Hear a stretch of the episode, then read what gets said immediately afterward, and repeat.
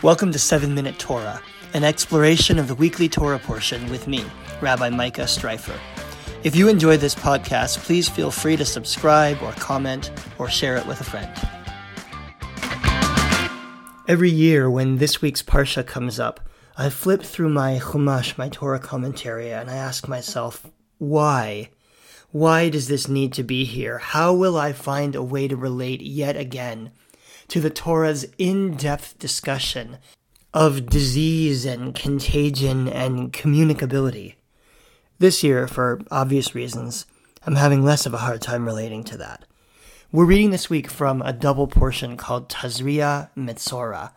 Tazria and Metzora together deal with, among other things, the management of a skin disease that was known in ancient times as tzaraat. This is sometimes translated as leprosy, although it's not clear that it refers to the disease that we know today as leprosy, because tzaraat can occur either on a person's skin or on their clothing or on their house. So this really seems to be a series of possibly unrelated ailments that were a thorn in the side of ancient people. We can imagine that in a world before penicillin and before antibiotics, things like this could be very dangerous. So the Torah spends a fair amount of time dealing with things like how do you diagnose it? What do you do if it's been diagnosed? What if you're not sure whether it is in fact this disease? And for good measure, it throws in some things about other various kinds of discharges like menstruation and seminal emissions and even the impurity that comes after childbirth. So, as I sometimes say, this is the Torah's yuckiest portion.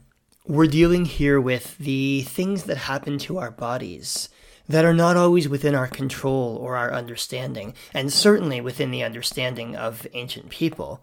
And most especially, the Torah is dealing here with matters of contagion and impurity and how to stop them from spreading. Now, impurity, as the Torah describes it, is not the same thing as contagion, although they are often related to each other. But impurity is not only something you get from a disease that can be passed on to someone else, you could also become impure from giving birth to a child, or from menstruating, or from having a seminal emission, or even from having sex. And those, of course, are not things you can pass on like a contagious disease. So we have to keep in mind here that the Torah is not only dealing with matters of disease. It actually puts those matters into a larger category of things that make you tameh. Tameh means impure. And to be impure wasn't necessarily to be dirty or unclean. It had to do instead with your fitness to enter the temple, to enter holy spaces, and even communal spaces. If you were impure, if you were tameh, you would have to move through whatever scenario had caused you to be tameh, whether it be sickness or childbirth or menstruation or a seminal emission or having come into contact with a dead body. And then you would have to be purified before you could re enter the camp and be in the presence of the community, let alone God. So we have to ask ourselves a hard question.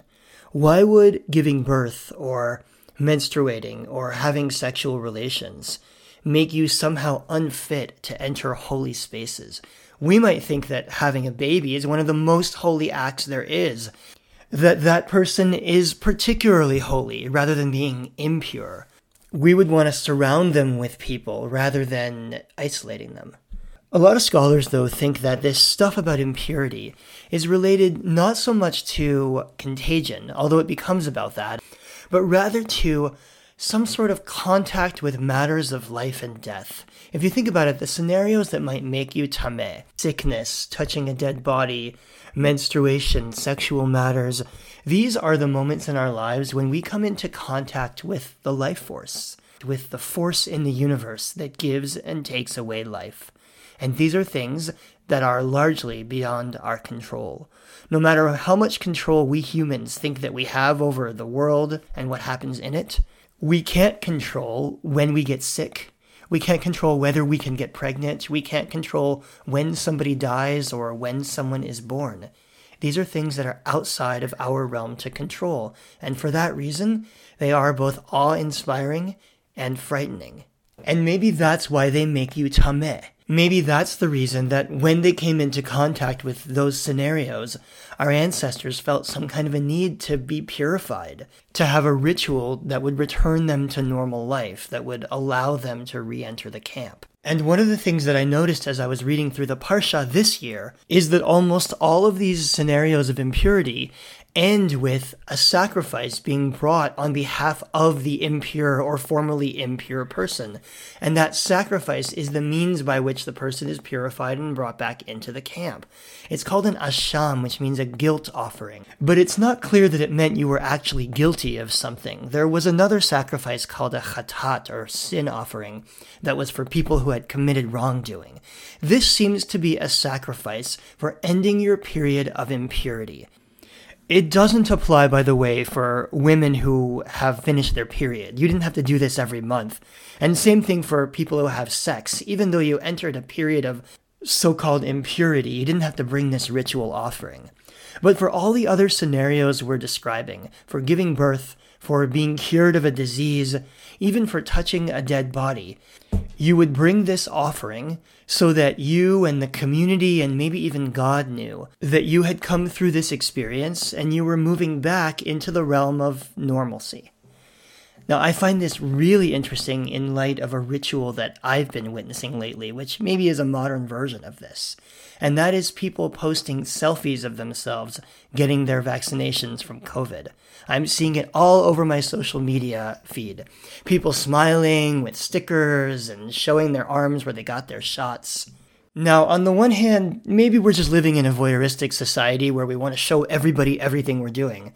But at the same time, maybe this is a ritual of celebration of transition from something frightening, something that puts us into contact with the potential for life and death, back toward normalcy.